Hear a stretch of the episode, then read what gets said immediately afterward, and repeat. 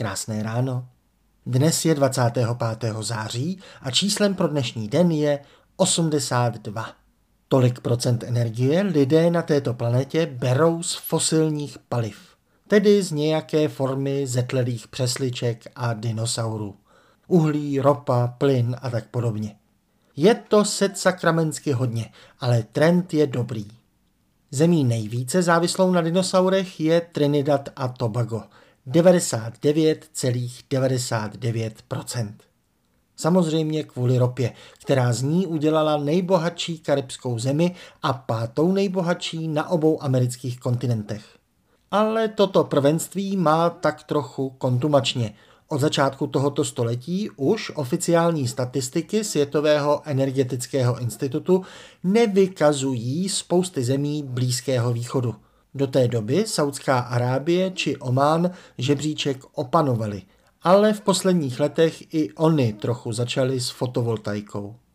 Logické asi také je, že izolované ekonomiky jako Hongkong mají také více než 99% energie z fosílií. Velkou výhodou fosílií je jejich levná transportovatelnost. Snad tedy kromě uhlí, ale i to se k nám nedávno dostalo až z Austrálie a mají také znamenitou hustotu energie na objem. Z nádrže fosilního auta ujedeme dále než z mnohem většího objemu baterií, nehledě na rychlost nabíjení takové nádrže.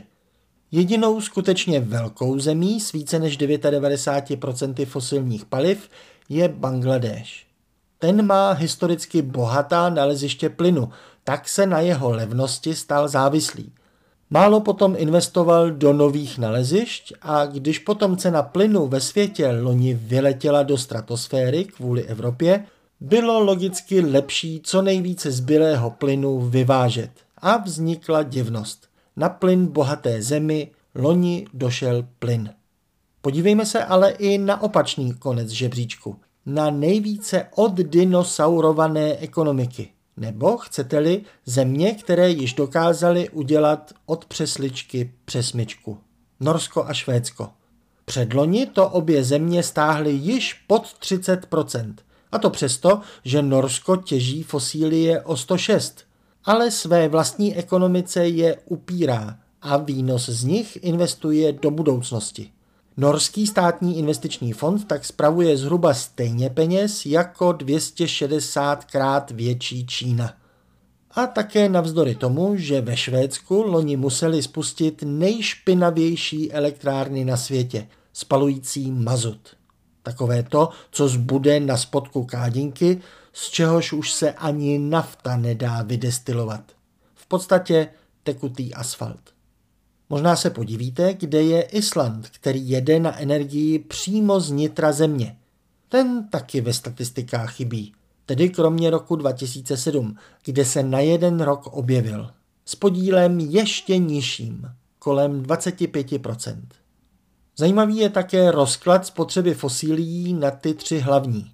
Celosvětově jsou vzácně vyrovnané. Zhruba třetinu činí uhlí, menší třetinu plyn a větší třetinu ropa.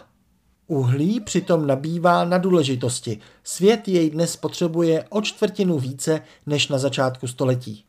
Česko samozřejmě trenduje opačně. Uhlí ale stále tvoří zhruba polovinu naší spotřeby fosilních paliv.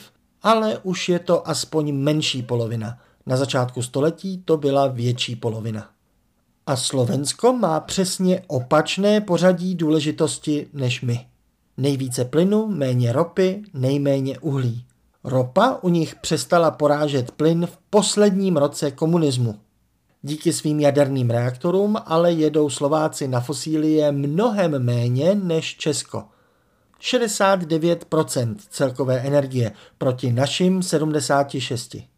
Z celoplanetárního pohledu jsou dnes obě země zadinosauzeny podprůměrně, ale Slovensko začalo být podprůměrné už v roce 1985.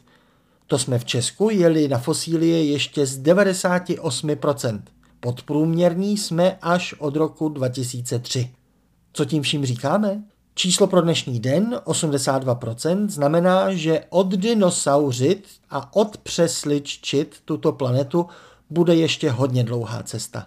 A úplně se jich asi zbavovat nemá smysl. Chemicky budou mít alespoň ropa a zemní plyn vždycky smysl jako hlavní zdroj materiálů a chemikálií. Hlavní je přestat je pálit. Ano, planetě je jedno, že i v chudých zemích se od roku 2016 začal podíl fosílií snižovat. Planetu nezajímají podíly, ale celkové množství. A právě celkovým množstvím argumentují ti, co říkají, že v bohatých zemích jako Česko se nemá cenu o cokoliv snažit, když Čína otevírá dvě nové uhelné elektrárny každý týden. Ale klesající podíl fosílií znamená, že bohatneme ještě rychlejším tempem, než okolik stoupá planetární spotřeba paliv. Fosílie na jednoho obyvatele už nerostou 15 let, takže teď roste planetární spotřeba fosílií zhruba tempem populačního růstu. A to znamená, že je víc hlav, které vymyslí, jak přestat pálit dinosaury ještě rychleji. Jinak než mozkem na to nepřijdeme. Na to jenom dotace nestačí. Ať už jste si snídani uvařili na plynu, nebo jste jeli čistě na rajčatech a paprice ze zahrádky. Berte to tak, že jste aspoň nemuseli chroupat přesličku. Nebo žvíkat nějakou tuhou roštěnku z dinosaura. Hezký den.